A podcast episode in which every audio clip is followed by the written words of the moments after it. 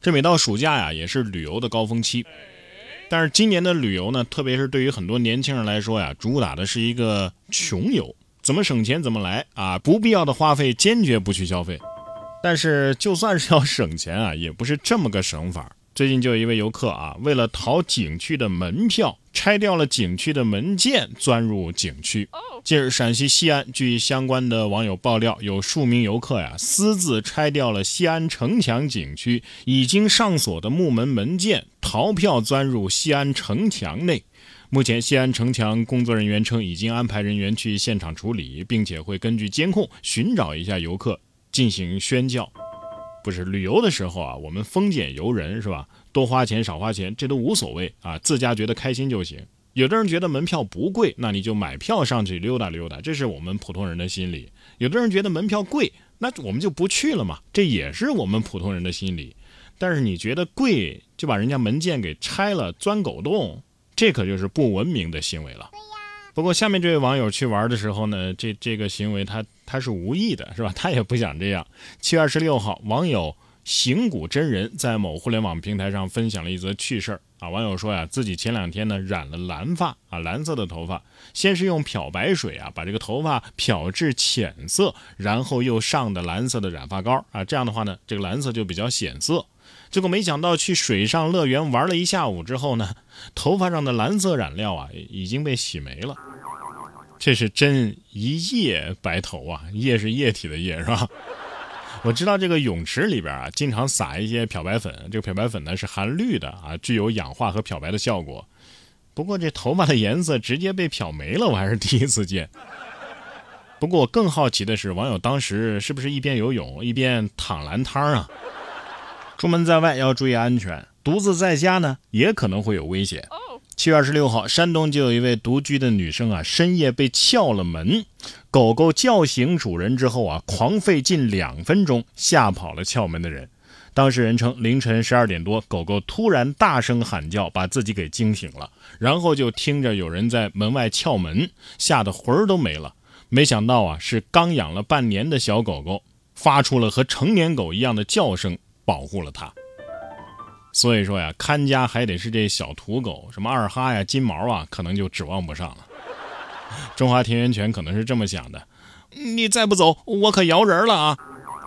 那么下一个愿望就是把那个撬门的畜生早日抓获吧。除了汪汪队、龟龟队啊，也有可能立大功。七月二十三号，贵州的遵义一位田同学晚上正在睡觉呢，突然听到乌龟拍玻璃哐哐的声音。田同学起床查看，开灯之后啊，看到一条蛇正从窗户爬向书桌。据田同学讲述啊，自己养的这乌龟呢，平时都是很早就睡了，不会在那个时间段活动。看到蛇之后啊，他赶紧叫来了父母。爸爸呢是拿着衣架把蛇给赶走了，感觉很庆幸啊。如果不是乌龟拍玻璃，自己有可能会被蛇给咬了。乌龟心想：主人，你赶紧起来，你那雷蛇鼠标成精了。有网友说呀，目测这蛇呢是黑眉锦蛇，没有毒啊，战斗力也挺低下的，嗯，可以说是蛇界耻辱了，只能吃点老鼠啊，偷点鸡蛋呢。但是反观这只宠物龟，是黄缘闭壳龟，也叫食蛇龟，所以这龟看到那蛇，应该跟咱们看到辣条的心情差不多。不过有些人的心肠啊，比蛇蝎都歹毒。广西玉林一位陈某和女朋友张某曾经是一对情侣，后来呢，因为张某渐渐疏远了陈某，陈某就把张某的照片配以“二十四小时上门服务”“性感美女”“性感少妇”等等文字，印刷了三四百张黄色的小卡片，多次在张某居住地。附近散发，同时呢，陈某还在张某的家门口啊张贴纸条，要求张某结清恋爱期间他所花费的黄金首饰一千块，银饰五百块，同时呢还要支付他打印黄色小卡片的费用三百块。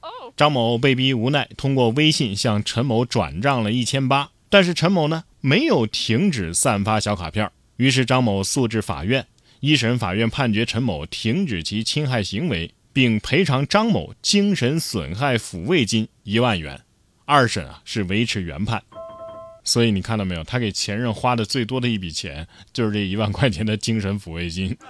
我就说嘛，这么精打细算的一个人，能舍得自己花三百块钱印小卡片儿肯定还是想让女方出这个钱。不是你这么执着一个人你干脆找个发传单的活嘛，说不定能发财。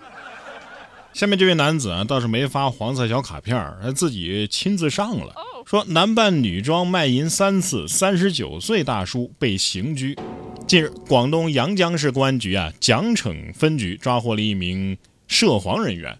不过，令人意外的是啊，这位留着齐肩短发、身着白色连衣裙的失足妇女，其实是个男的。据了解，该男子今年三十九岁，称干这个来钱快，因此在附近站街招嫖，并且在附近的出租屋内交易了三次。目前，公安机关已经对男子予以行政拘留十二天。还真别说，你说这大叔他穿个女装的样子，他倒不难看，所以可能那三位顾客就是因此展开交易的。不是嫖的时候，顾客发现对方是男人，还能再继续将错就错吗？我不理解，但是我大受震撼。我一个变态朋友都觉得这事儿啊实在是太变态了。下面这人啊更变态。七月二十一号，首尔地铁新林站发生了一起随机杀人案，致一名二十多岁男子惨死，三名男性轻重伤。嫌犯呢是一名三十三岁的男子。嫌犯接受审讯时坦白，长期以来啊，他对自己的身高感到自卑，这可能是他专挑男性下手的原因。据了解，韩国二零二一年的时候，男性的平均身高啊就已经达到了一米七二点五，但是呢，该嫌犯的身高啊只有一米六五，不仅比其他男性矮上一截，其长相也让他自卑。嫌犯当天中午从仁川住处搭计程车抵达祖母家，因遭祖母念叨说他的人生啊过得浑浑噩噩，引发了不满。下午呢，他偷窃了两把刀具之后，又搭另一台计程车抵达首尔地铁新林站四号出口附近，下车持刀大开杀戒。据报道，嫌犯拥有三项前科，有十四次被移送法院少年部的记录。哎呀，这新闻可以起个标题：震惊！是什么让一位一米六五的男性举起了手里的刀？问题是你是因为介意这个事情才去犯罪，但是全世界都因此知道你一米六五了呀。